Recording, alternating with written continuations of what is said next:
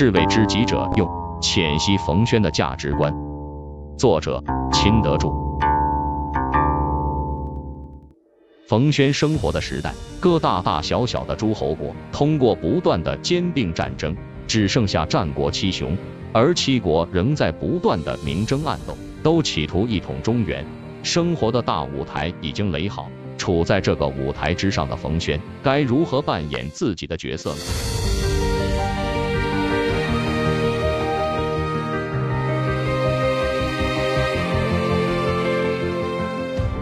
其人有冯轩者，贫乏不能自存，使人属孟尝君，愿寄食门下。孟尝君问他何好何能，他答曰：无好无能。善于仰视的孟尝君还是笑而纳之。但出人意料的是，冯轩一再以筑坛齐建而歌曰：时无与出无车，无以为家。向孟尝君相继提出要求，孟尝君都一一满足了他。从这里可以看出。冯轩家境贫寒，出身微贱，投靠孟尝君，只是希望得到生活上的满足。他自云无好无能，应该说是不炫耀自己的才干，有谦逊的美德。冯轩有为知己者一展才能的大志，又不虚夸，不苟合，不靠口舌取富贵，而三次弹夹而歌，则是他对孟尝君的试探。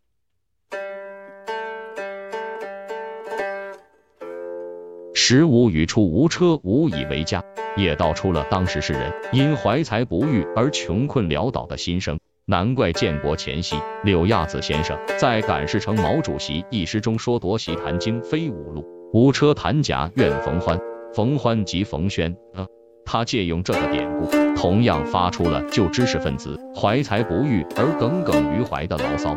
经过三次试探，冯轩认定孟尝君是一个可为之效力的知己。因此，他充分发挥了个人的聪明才智，为巩固孟尝君的地位四处奔走，全然不顾自身的荣辱得失。他剿命焚劝的大胆举动，就充分说明了这一点。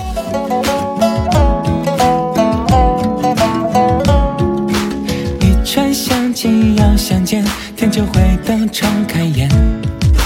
前呼我换时出来，犹抱琵琶半遮面。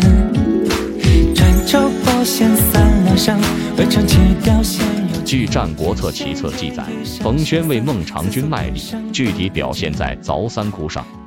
一窟是以泽寨赐诸民，民称万岁，为后来孟尝君受贬回薛地打好了群众基础。二窟是使梁王即魏王须上位，以故乡为上将军，遣使者黄金千斤，车百乘，往聘孟尝君。这是冯宣熙由于为吉利游说的结果。三窟是使齐王立宗庙于薛，孟尝君与齐王同族，在薛地建立齐国先王的宗庙，目的在于使齐王重视薛地。三窟已旧，孟尝君为相数十年，无仙界之祸者，冯轩之计也。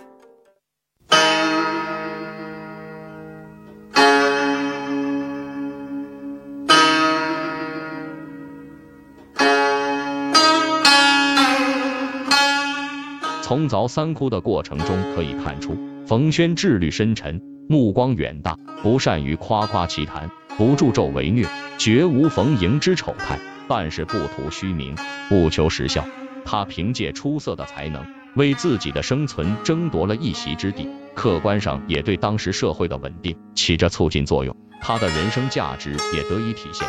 但必须指出一点，冯轩是孟尝君为之遇者。把士为知己者用当作做人之信条，这是受人滴水之恩，当以涌泉相报的绝好典型。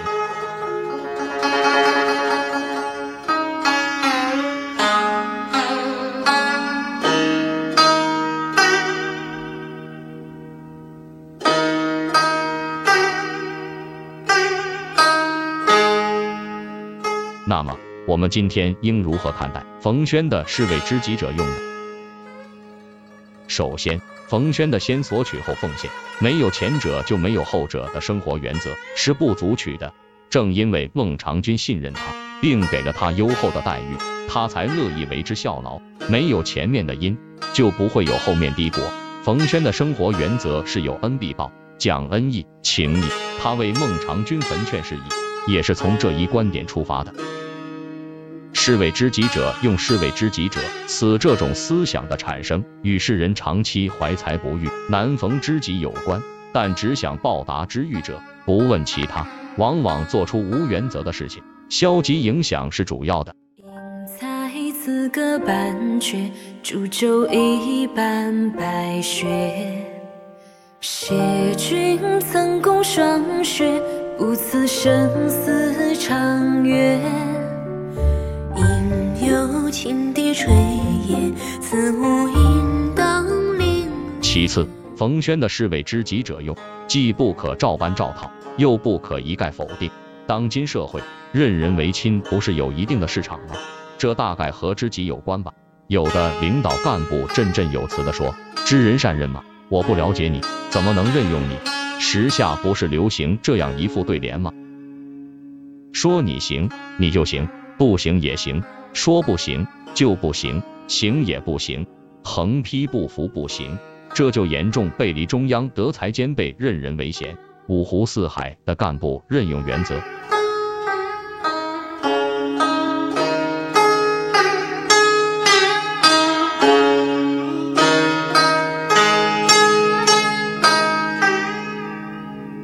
可见，冯轩的是为知己者，用这个人生信条，实在不可当做我们用人的准则。但若去掉江湖义气、哥们豪气，理解为同志朋友间的结成相助，倒也不失为一种美德，而应当予以发扬光大。